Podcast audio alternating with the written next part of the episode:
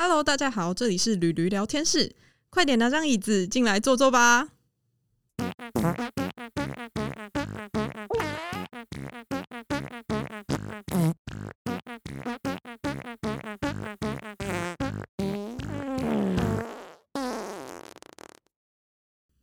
Hello，大家好，欢迎收听驴驴聊天室，我是驴驴我是 Tina。Tina。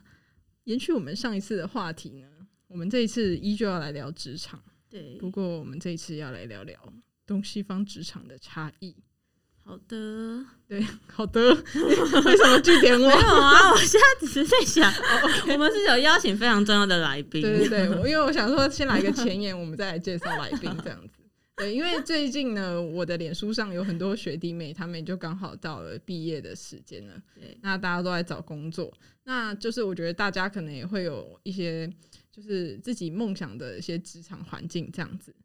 然后就是我觉得今天的这个节目或许呢，可以呃让他们做个对照对照组，然后来参考一下他们究竟喜欢什么样的环境跟什么样子的一些思想这样对，还有学习环境到底对他们有没有什么帮助？对对对，好，那今天呢，因为我跟 Tina 呢，就是我们两个是都在台湾工作的，所以我们可以分享在国内工作的经验。那我们来宾呢，他就是就是有呃非常长的海外工作时间的经验，这样子。那我们今天就来欢迎我们的 Patrick，拍个手。耶 Hello，大家好，两位美女好。Hello，好的。那 Tina，那我们是不是要开始就是进入我们的对，面就是试题？面试题，我们现在我免费面试哦，来面试，尽量问吧。对，第一个好，还真的还真的还真的要这样？没有啦，好就是我想请问啊，就是我录取了吗？呃 你录取了，呃录取了，录取了，这声音可以，这声音可以。好，好啊，就是想请问 Patrick 啊，就是你在台呃国外工作，那国外是不是可能假设说毕业之后，学生他们自己就会有一段时间是可能，例如像休假的时间，那他们可以安排他们可能自己去国外的其他地方旅游啊等等之类去做其他更多的学习。那相对于在台湾一毕业之后，通常学生们都是很快的想要进入到职场工作，那或者是说就是呃打工、留学、度假的这种方式。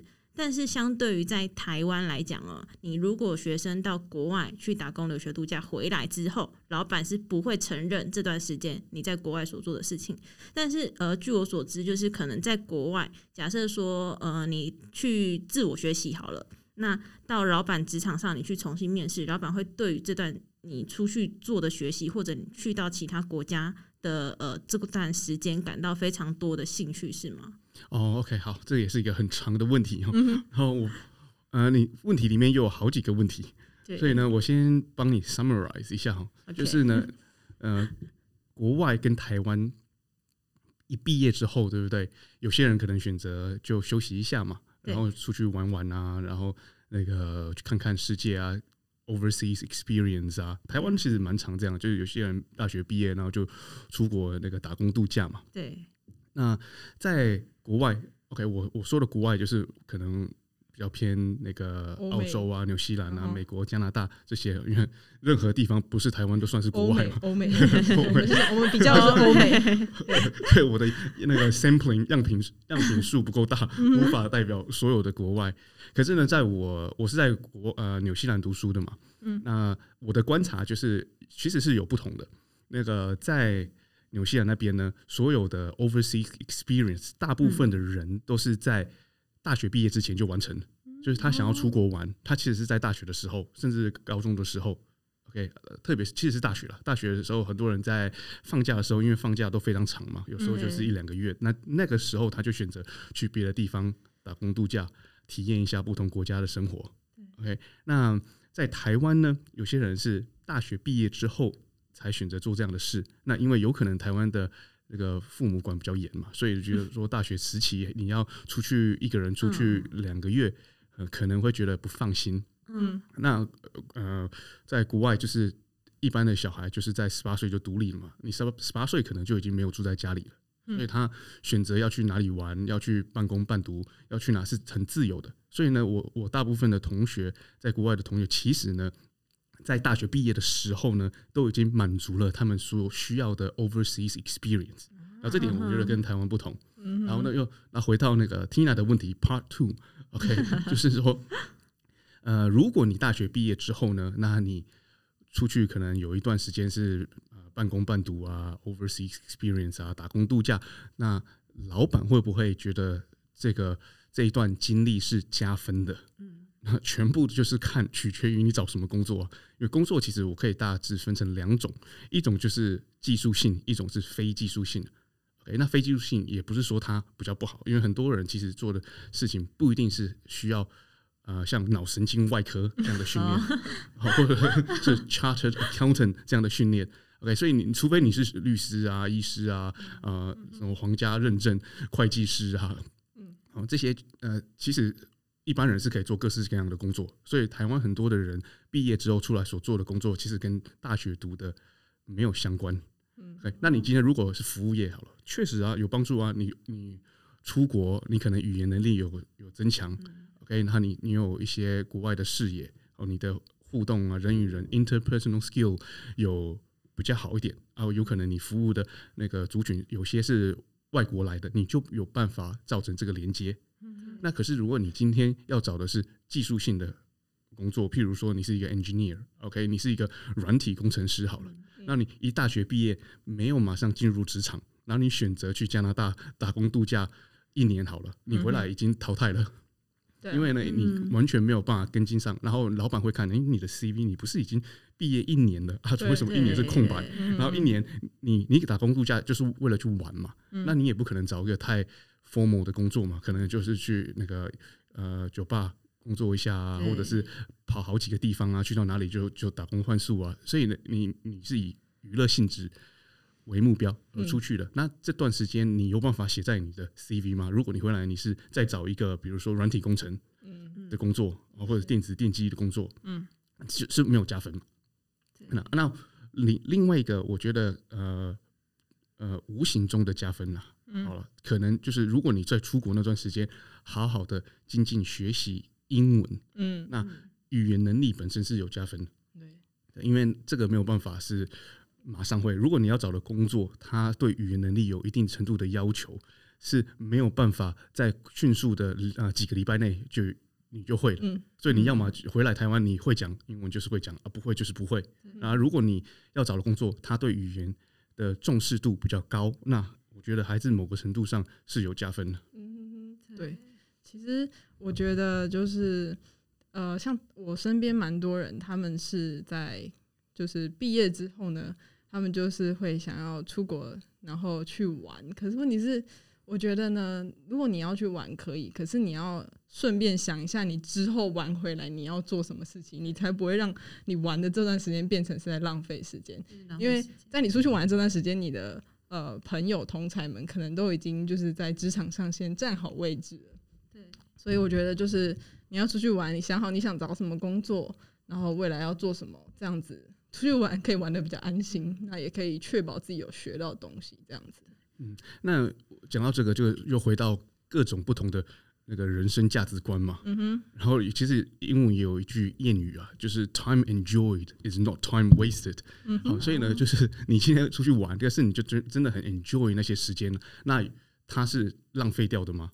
也不见得。那你回来会不会跟那个你原本的国家的社会在接轨，会有一点困难？也可能会有一些。可是呢，你你之前一年过得很爽啊，所以的 这个就取决于说你的 人生的很爽啊，你的人生规划，你的人生 priority 是什么？嗯，那在台湾会比较常这样，是因为呢，很多台湾人在毕业之后其实是住家里的，所以你其实还是有一个安全网。所以没有像国外是你必须就独立，你毕业了你就出去，父母就不管你。你即使住家里，你还要付房租、伙食费照付。那最重要是付这个都还算了，就是你你如果住家里，你要呃找到女朋友又很困难。别人一听说哇你毕业了怎么还住家里，是哪里怪怪的？所以就是你 你又被贴标签。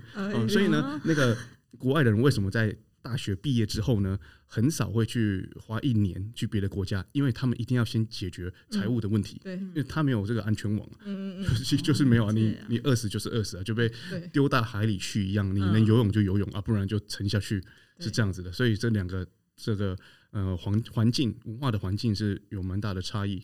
那对其实跟他教育也有关系，就是父母间的教育。对，有很大啊。嗯，所以那就是像其实东西方有就是是从我们家庭，像你刚刚讲到家庭，然后还有说很多文化的差异。那你觉得就是你在台湾的这一阵子，你感受到就是东西在职场上啦，你感受到职场上最大的文化差异是什么？呃，其实要讲到说职场的文化差异，其实是一个很大的议题，对，很大它其实很广，那我们从从客户开始讲起哦。因为它的很层面很多啊。嗯，对，来，嗯、比如说呃，管制员工是怎么管？是微管啊，micro management 还是 macro management？、呃那人与人之间的互动，同事跟同事之间的关系，嗯同事跟那个上司之间的关系，其实都不一样，因为文化不同嘛。然后呢，那个员工跟客户之间的关系也不同，沟通的方式也不同，客户注重的东西也不同，就是这个议题是蛮广的。那如果想讲起比较简单的，就是不需要去管是什么行业类别嘛，我觉得在沟通上都是一个呃很大的文化的差异。嗯，因为呢，在西方的思维里面呢是讲求效率嘛，对，所以呢，他们不会很在意说员工或者是啊好呃跟客户沟通，先要去呃打理好，这个客户的情绪然后那个 先铺陈，然后建立一个关系。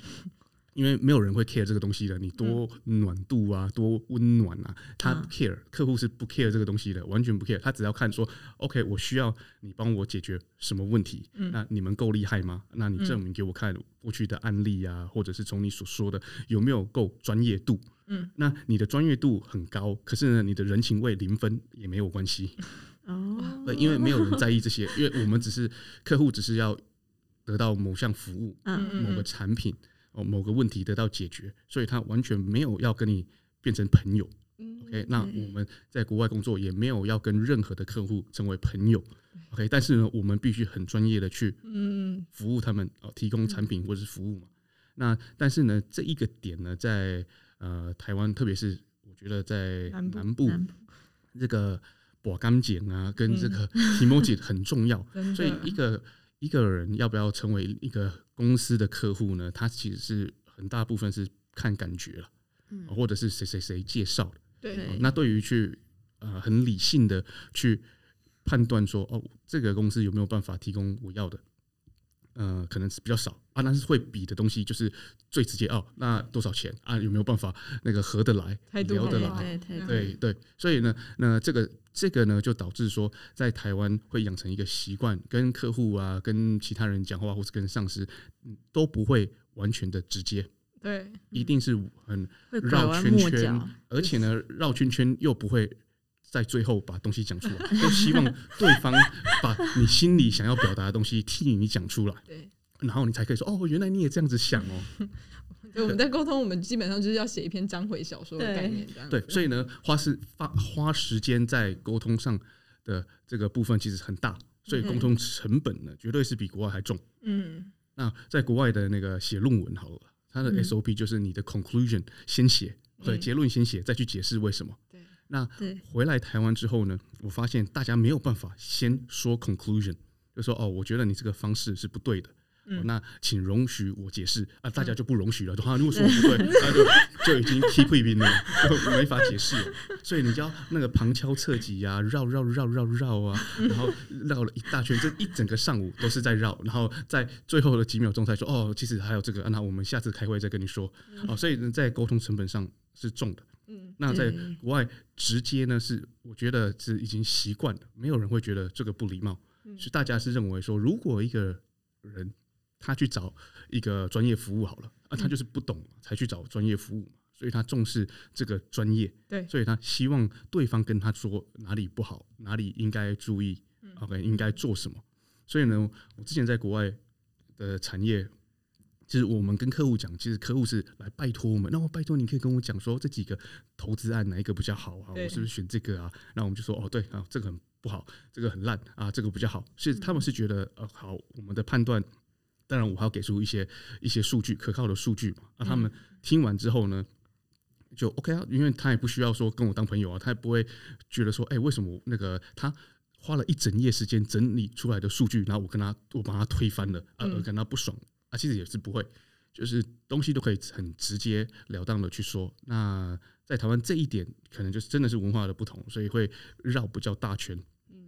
我觉得有点就是变成是国外的呃客户会尊重呃我们职场上的专业，对，然后变成他是来拜托我们去帮他完成他要的绩效。但是在台湾来讲，客呃客户会变成是他们觉得自己很专业，我们只是他们委外去做工的厂商而已。对，然后这个观念呢也是比较呃这边特有的了，就是呃付钱的是老大嘛。对，这个思想从哪里来？我真的是不知道。但你今天如果抱着你 你付钱是老大，你你想好了，你今天如果去剪头发，OK，付钱给那个那个设计师，可是你一直指导他怎么剪，你剪出来的头一定很丑嘛。对对。然后呢，今天理发师要帮你剪头发，因为他是专业嘛，他有可能没有要剪很多，但是他要把你剪漂亮。可是呢，他只剪一点点，你就说哦。那怎么那么划不来？你打折嘛，只剪这一点点哦，他就把你剪很多，但是你变很丑，那你变 happy。好，你想想这个逻辑，这个逻辑就完全 完全不合逻辑。好，那那损失的很多很多这边的人，呃，很就是还是有这样的想法，是他们重视的是，呃，你今天付钱呢。那希望那个你请来的人花很多的时间、很大的力气、很多的功，那你才觉得哦，我这个物超所值，我才值得。对，所以呢，你呃，这个思想就是你觉得你付钱是要换来很多别人的时间。嗯。可是，在那个西方的思想里面，对，他他觉得我花钱是换来价值。嗯嗯。所以，即使你今天我跟你买的一个服务，你是五分钟就解决了。可是呢，你那五分钟可能累积了三十年的经验，对，那我应该付重金聘请你那五分钟。嗯，可是呢，在可能台湾啦，会觉得哦，啊，那五分钟就解决了，这什么艺术？这样都要收钱？我觉得，当然，我我我讲了，我我稍微有一些夸大，不能涵盖整个台湾。我只是讲我观察到的啦，就是有这样的一些的现象是。而且我觉得还有就是从刚刚的对谈之中，还有一个东西，我觉得。就是这是非常有差异性的，就是呃，在国外，就假如说是两个朋友一起出来，那两个就有一个朋友他是有特别的专业技能的，那当就是我在问这个朋友，呃，就是问他就是跟工作相关的事情的时候，我可能问了他一个小时，问完之后，哎，过没多久就收到账单了，因为你那一个小时其实是在用人家的专业技术，他是在工作的，可是，在台湾就是。嗯，如果我们是朋友，就是问一下，哎，Tina，那个你觉得最近股票买哪一只比较好？然后 Tina 就跟我分享，然后如果他跟我收钱，我会觉得说，啊，Tina 你怎么这么不够朋友？我们都是朋友哎，为什么这样？对，所以嗯，对，所以呢，呃，很多人会觉得西方社会里面是比较公益主义嘛，嗯，但是我觉得是蛮公私分明的。对，嗯，我确实有跟几个律师的朋友聊过天之后，然后他就请他的助理就记账单来了，真的。对，其实我觉得这个东西真的是还蛮那个，就是我觉得台湾应该要稍微的更尊重专业一点，才不我们才不会觉得我们在做的都垃圾，你知道吗？就是就算是朋友，我觉得都还是要有意识，可能要问一下。对，就是你的时间有没有可以留大概多久时间给我，而不是来叭叭叭一直讲一直讲。所以我们这一集录完之后，他要那个 Patrick 要记账单给我们，因为我们现在占用他的时间，他的时间。我已经寄出了，我已经寄出了，是不是？因为你刚才讲的就是我们在国外有个认知啊，即使我要找我的朋友，他可他可能是律师、会计师，好，我要问问题，我不会在一个 leisure 的状况之下，不是在一个娱乐的状况之下问这些问题。我我还是走他原本应走的 SOP，打电话给他们公司的柜台小姐预约，然后预一个就是公司的时间去找他，嗯，然后就是走这个正常的程序啊，他也正常的记账单给我们，嗯，就是正常，因为我不会干扰他下班的时间，嗯，那今天呃，我跟其他朋友出去，即使是下班时间，尽量都避开跟工作相关的话题，除非他自己提起，嗯嗯嗯，哦。对，就是像刚派去说的，就是呃，公私分明这件事情，台湾是完全做不到。你下班大概十一点之后，你依旧会收到公司的工作讯息，说啊，你那个东西做好了没啊？还没有上，然后明天的资料准备好了没啊？这种的。所以在在台湾，另外一个我觉得呃比较辛苦台湾人的就是 大家用 Line，对啊，用 Line 啊。然后 Line 这个事呢，确实是很很奇怪的，就是在国外，对不对？百分之九十以上的那个公司跟客户的沟通是透过 email，嗯很紧急就打电话，对，但几乎是 email。所以呢，客户呢想要问的问题，他就想了一下，整理起来嗯，发一封 email 给你。OK，那你收到 email 之后呢，你就也可以按着你的时间，好好的去一一的去回答。OK，那这个是呃我在国外十几年工作都是这样子的。嗯可是，在台湾呢，因为有 Line，对那大家都会跟客户交换 Line。那，客户呢，可能在晚上，比如说晚上九点半的时候发个讯息给你，嗯，那你请问要怎么要怎么办？要已读不回吗？不读不回吗？对不对？就是呃，我我都是直接就点那个，就是按那个可以 显示点开，我可以点开，但我不要已读它，我就这样看完之后，好，先不回好这样。，然后呢，客户会在那个一想到问题的时候就发，对。一，想到一个东西就发，所以呢，他整个问题你要往上滑好几个页才可以嗯。整理出来一篇。对，对。OK，那这样的事情我在国外工作十几年是没有这种状况的，对，几乎不会有人在你下班的时候会嗯。打电话给你。呃我那时候跟呃我们的一些客户也打给我，就是在我下班之后，可能六点半打电话给我，那我就跟他说我们已经下班了。嗯。如果你要我你要我尊重你的时间的话，我你要我尊重你的 professional time，那嗯你也要尊重我的 leisure time，嗯，因为这个是很重要的嘛。对，那不然我在上班时候我也不尊重你的时间啊。嗯对，那这样的那个呃对话或是这样的我的这样的意思表达给他是正常。嗯，可是如果你把同样的话转给在台湾的客户，可能他会不爽。说你客服怎么做这么差啊？我有问题耶，这样子。那就这就是呃，西方跟我们台湾的上下班时间，就会变成台湾是上班时间固定，但是下班时间是不固定。可是西方来讲的话，应该是上下班时间都是很固定的吧？蛮固定的啊，对啊。嗯所以这个又回到另外一个我要讲的，就是呃，台湾有加班的文化嘛。哦，对对 可是另外一，我观察我很多的朋友在台湾上班，就是他们真的要做的东西有多到必须要加班才能执行完成吗？其实真的没有，真的没有。我真的觉得是大家就是都好像在上班的时候就没有非常认真上班，然后就是你一定要下班，然后就领什么加班费这样子。对，所以你去比较很多的国家，其实是没有加班的文化，嗯可是他们的薪水也不输台湾啊，对啊，甚至是台湾好几倍。OK，那为什么呢？是效率比较好呢？公司制度比较好呢？还是台湾就是要很多的时间是没事做，但是要装忙去拉长那个看似工作时间很长，那就这样子就会变成一个你的生活跟工作是不平衡的。对，你今天五点下班回去，你还有很多时间忙你的事嘛，嗯对不对？你去遛狗啊，那个读读书啊，看看电影啊，其实你的生活跟工作其实是平衡的，嗯你是有足够的时间可以充电。只是台湾的工作时间拉得太长了，所以你下班之后，如果你还要有生活，你只能熬夜嗯啊，或者就是几乎没有什么平衡，然后对就随便睡个觉，然后又开始工作，所以这个是一个不好的循环了。嗯而且之前我不知道你们有没有看到那个一个台湾的算是新闻，然后他整理出什么呃薪水小偷上班会做的就是十前十大的事情。事情其实那时候我看到的时候，我是觉得很困惑，我就觉得说，呃，如果你有事就做事，那没事的话，那就为什么不能就是做自己的事情，对做自己的事情，然后你还要用薪水小偷这件事情去执行它，我就觉得我很困惑。嗯，对，因为之前呃有一次我就是非常，因为其实我这个人是非常准时下班的。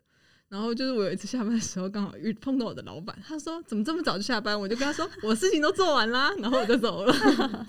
所以我就觉得说，如果事情真的做完了，就不要勉强自己一定要待在办公室，或者是接受什么同才压力。我我下班我真的没事，我想走就走。而且其实台湾老板跟国外的老板，我觉得应该也是有一些观念的落差吧。哎呦，蛮大程度的落差。我就说了，最这里 呃，好，我先我先声明好了啦，我嗯，我们讲的就是一些呃例子嘛。对，是例子。当当然例子例子，当然有很多的老板在台湾是非常好的，嗯，嗯有很多的人在台湾是非常，因为台湾其实普遍普遍的能力是高的对，OK，平均的那个呃智商，其实在世在世界上也算是高的。嗯是这样子啊这样子啊。OK OK，那我们周遭也是有蛮多很厉害的人才。嗯那我因为今天你们是要去比较东西方这个文工职场的文化差异嘛，所以我们我们找了比较极端的例子，一些的例子，对，来做出比较嘛，嗯对对对对，可能算是 outlier。嗯哼，对，那刚才你是问到说那个老老板的那个思维，对不对？对，就是我我一开始有讲，那个台湾很多的老板是花钱买你的时间，嗯所以呢，你我给你一小时几百块，你就给我一个小时你的时间。那国外是重的是换来的价值对，，OK，即使你只是提供半个小时，嗯可是呢，你的价值够重，那我应该付你多少钱？OK，那这样子的状况之下呢，就是导致呢员工的思维有很大的不同。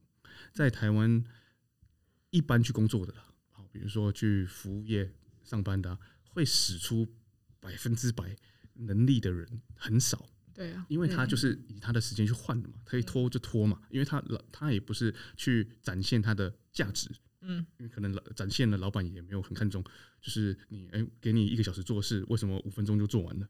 然后对啊，然后又吃力不讨好，又换来更多事情要执行。嗯所以呢，那个在这样的思维下，就会产生一个恶性循环，就是就是所有的员工他也不去刻意的去替老板解决问题，因为他只是被买时间嘛。嗯我在那边好，你跟我讲什么我就做什么，就是你你没有教我的啊，我就不会做啊，啊那你再教我啊，对不对？嗯所以呢，他是去公司是还没有准备好的状态，他去那边才学，反正他他学的时间也可以换钱嘛。嗯就是这样。但是在国外，他觉得他应该是要准备好，嗯然后去那边就有贡献，他又有价值，OK，然后有价值，他才可以因着他的价值往上爬嘛。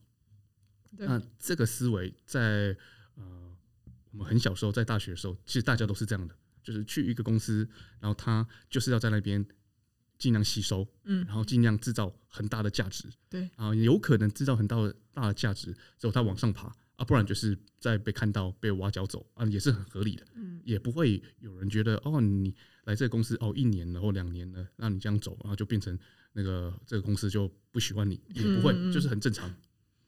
OK，所以是不是？我觉得就是台湾还蛮多人，我觉得刚刚讲到那件事情，就让我想到台湾就是在离职的时候呢，就是想走会走不了，而且重点不是因为不是因为什么很大不了的事情，是因为人情应该压力。是对人情压力，就是有点像情绪勒索的感觉。嗯有点这情绪勒索都会在台湾职场里面，就是我就是觉得，但是在国外是不是就比较不会有，就是可能你想呃什么时候走，讲好讲好个时间点，那老板自然也就是会让你走。那很合理啊，啊。然后因为你的国外没有人情这个东西，哦 没有人情，我突然觉得台湾人情绪太多了。对啊，所以这个有好有坏啊。你在国外，你呃你都快饿死了，那很多人也不会跟父母要求说啊，你可以帮我们一下嘛，嗯。哦。因为父母没有对你有人情在啊，朋友也没有义务要对你好啊，所以没有一个人对你有特殊的义务要照顾你，嗯。所以全部都是自己。然后你在公司，你公司付你薪水的时间，你也贡献给公司啊，对你把你也该做的工作完成嘛，对把该顾的客户都顾好了。嗯那你要离职的时候很很 OK 啊，很合理啊，你就有找到更好的机会，那你就去啊，全公司也是祝福你啊，嗯，这个是一个很很正常的一个过程。那大部分的人一定会换好几个工作了。对，就是除非在日本，他就是一进去一个工作，他要退休都同一个三。十年这样，大部分的人在第一个工作的时候，真的是尽量学习啊，吸收，嗯。然后呢，再看有没有什么更好的机会。嗯。那如果是在国外，那个再把第一把第一个工作当跳板，再换的那个几率很高。那有可能一换是到别的城市，是别的国家，都非常大的可能。嗯就是呃，我这样我想到，其实呃，在我之前的公司，其实那时候老板他不太想要用那个太年轻的员工，因为他那时候就知道说他一定来我这边当跳板的，然后所以他们就会想要找那种啊家庭稳定啊，然后什么东西孩的啊，对，什么东西都稳定的，就连那种准备要结婚的女生也不用，因为她可能她就怕她结婚就要离开了这样子。所以我就觉得说，台湾，我觉得台湾的企业总是想办法在留人，但是永远都留不住。有啦，有指定几个企业都留得住人哦，，对啦对啦，我 就给钱就留住了。我我我，对啦，我在讲我自己个人的经验，就还蛮多文化是这样子。嗯台湾就是呃，这个现象我觉得不只是台湾，嗯、要留住人才哦，这个这个问题呢，可能不止台湾，其他地方也有。嗯，因为呢，你你今天呢要留住人才，你要付出代价，对你要拿等同价值的东西给他，嗯，不然就是一个一个小庙就留不住大神这个概念。对啊，对啊，那有些人他的呃判断力、啊危机处理，嗯。然后他的学习能力、悟性都非常高。嗯。刚毕业之后呢，他也找到一个工作，然后呃在里面能够学习的东西，学习完之后，他会觉得那个地方已经没有养分了。嗯，那老板也没有办法再给他更高的这个回馈嘛？啊，那他就会找下一个挑战。嗯那我这个很合理。那有些的工作，呃，其实很多的工作，呃，需要很顶尖的人才嘛，嗯可能也不需要。嗯，所以呢，变成 就是说，那个有些工作，它就是啊，你就是就找一个一般般水平的人啊，就可以执行。嗯那可是公司里面往往有几个比较重要的角色，比如说啊，team leader 啊，然后嗯那个经理人，在做经营面的人，他需要很厉害，因为呢，他的这个公司很多营运的成败或者整个部门的成嗯，败，就是靠那一个人，对但是那一个人很困难留住，嗯除非给他很大的很大的 incentive。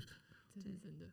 就是我觉得在台湾，像嗯，我自己我自己曾经体验过的，就是当然你主管，你身为一个就是主管或者是重要职位的人，你事情就会越多。可是有时候你的钱没有特别多，然后钱没有特别多之外，你事情多还不是多那种专业技能的事情，是你杂事会变多。对，就是你的杂事会很多，然后你要分给下面的人去做，但是做执行回来的东西又会跟呃不是正常可以送出去的东西。对，所以我就觉得，所以很多人呃是有有被 promote 的机会，可是他选择不要。对，就是我今天好，我升上去一格，我变成了经理了。对，好，那我一个月可能多几万块，嗯，几有些人就比较抠，就几千块而已。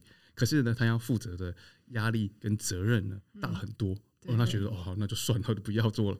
对，对哎、可是，在国外的话，像你刚刚说的，在台湾一定会有呃分可能职位的阶级，但是在国外，如果我们进入职场后，我们会对这个职称非常的 care 吗？嗯，会不会对这个职称 care？呃，我觉得多少会有会会在意。那因为这个职称代表什么？你有办法做到某某位置，是你的能力的嗯彰显嘛？你付出的努力跟能力，你的那个 power 有多大，是看这个嘛？那当然是这个这个 title 呢，是在一个很大的企业里面嗯才有用啊。嗯我今天自己开一个公司啊，我自己在我的名片，CEO 对啊，任何一 任何一个人，嗯。你只要辞职，你就是老板了。你自己去印一个自己的名片，然后写 CEO，那没有人会说什么对，那你今天比如说哦，你在 KPMG，然后你在一个大的 corporate 里面，然后那个当 CFO 哦，当一个很厉害的一个位置，那这个大家是会看重的。跟嗯。很很多很多的那个国家，比如说哈美国好了，你是常春藤大学毕业的，这个东西大家也会看中啊。嗯就一看到哦，OK，好，好像是有点厉害。对，这个所以这个还是会有了，在某个程度上还是会重视了。嗯哼，其实我们呃，今天就我跟 Tina，因为我跟 Tina 就是待的台湾，在台湾的企业都是属于比较本土的，对就是所以说我们在其实台湾有很多的呃外商公司，那他们的结构可能也就是都像 Patrick 刚刚讲的结构跟思想，还有做事情的方式呢，都是比较开放，开呃，因为就是开放之外，嗯也是就理性，然后做事情精准这样子。那就是其实我觉得台湾的企业呢，有时候也可以稍微学习一下国外的对企业的一些就风是风气或优对点这样子。因为我真的觉得不学习的话，你总有一天就是变黄昏企业，你就是下一个年代你就说拜拜啦。对。而如果企企业就是台湾做的好的企业也蛮多的啦。啊，所以那嗯那一那一些企业就没有在我们的讨论里面。对对，我们在讨论那种已经快要不行 摇摇欲坠，尤其是现在疫情时刻的那种。对。对，所以嗯，你说不好意思，说那个台湾也是因为蛮多中小企业。对，哦，那那个如果是是中小企业要生存的话，可能是像你讲的，可以吸收一下其他文化的思维，嗯，或者是看怎么精进，不然确实现在的那个淘汰率是很快的。对。然后就是我也觉得说，身为就是一个现代的人，然后尤其又是毕业生的话，我觉得在未来的职场，你就是不管怎样，你就是努力创造自己的价值。然后，如果你做到了一个，就是你觉得呃，这个思想跟我不太符合的公式的话，我觉得你也就不要硬待着了。如果你觉得这个东西已经没有那办法再给你养分的话，你也不要就是被这个社会绑架住，说什么哦，你怎么做几个月才就换掉啦什么的。我觉得就是去找自己想要的东西，这样子。那如果是给台湾年轻一辈的意见，我觉得就是呃，应该要学习背水一战的精神。嗯，因为嗯通常为什么大家会觉得呃，好像那个吃不饱也饿不死啊，然后有一也是有一个工作啊，但是好像又不是很很开心啊。嗯嗯。那因为你在二十几岁的时候，对不对？是最有最有呃时间跟精力的时候，对，然后在那个时候应该是最拼的时候。嗯可是那个时候，如果呃你把这段时间就是当成这个温水这样子度过，然后反正家里也有东西吃啊，冰箱打开，妈妈都把水果切好啊，那我这样做也 OK 啊，然后，受一点委屈就觉得啊好像也不行啊。嗯嗯那在三十多岁之后呢，你你想要再去很拼。把一个呃自己想做的事情完成，那个时候就会又更加的困难。很难。很难。对所以如果有听到这集的年轻人，请你搬出家里，知道吗？家里搬出家里，没有，至少我觉得他思想要先改变吧。搬出家里好像是其次。嗯，可能也台湾现在就没有办法，有人真的有办法自立，就是搬出家里。可是其实我觉得在北部蛮多人是，就算嗯他就是家里都在同一个城市，可是他是搬出中部也是，我现在遇到几个中部朋友都是这样。应该就是思维的改变了，就是你你现在已经毕业了，哦，你是成年人的，你嗯。所做的所有的决定是你自己负责，你不能怪父母嗯。没有什么给你 support 啦，么。没有跟你说要怎么做啦，因为你已经毕业了嘛，你已经是大人了，你做了任何一个决定，你选择哪个工作，跟哪个人成为朋友，然后做什么样的路线，嗯。然后选择自己什么样的风格生活，都是自己，然后就全部都是自己负责。那有这样的领悟的话，你自动就会更努力了。对哦，又没有人帮我，我又没有安全网，对，对不对？我现在能学习，嗯就尽量学习啊，因为现在就只有这个时候能够学了。对对，真的。所以希望大家呢，就是可以自己定个目标吧。就是定个目标之外，我觉得我还是老话一句，搬 搬离家里。对啊，因为我真的觉得你真的搬离家里之后，你的思想什么，还有你后续的规划，全部全部都会改变，这是认真的。不一样。亲身体验，全部都会不一样。所以你去观察那个，就是国外嘛，就是一个人他很拼的时段呢，都是刚大学毕业的时候。对，对，所有我的同学都在大学毕业哦，就在一个月内都找到工作，嗯然后就在那段时间是最拼的，嗯，因因为他们就是为了生活啊，没有办法。那个时候其实不是生活，是生存。对，所以在你需要生存的时候，你真的是嗯怎么样的事情，你都有办法去做，都有办法去拼。嗯嗯所以这个精神，我觉得在台湾因为太安逸了嗯，，OK，然后父母都照顾小孩照顾得太好，就反而那个我觉得就牺牲了一些一个在社会上应有的动力。嗯，这是真的。所以大家好好加油啊，不要被社会淘汰掉了。对，好吧。那今天谢谢 Patrick 谢谢 Patrick，讲了这么多，对讲了这跟我们分享了这么多，然后又这么有逻辑又这么有条理的一些分享，真的是非常的感谢。那等一下那个我们回去会寄，你要收支票还是那个然后汇支票汇款汇款账号给我们啊。可以看我 好啦，那今天的节目就到这边啦下周三也是晚上八点，我们就在大家跟大家在 podcast 上相见喽。大家，我们下次见，拜拜，拜拜。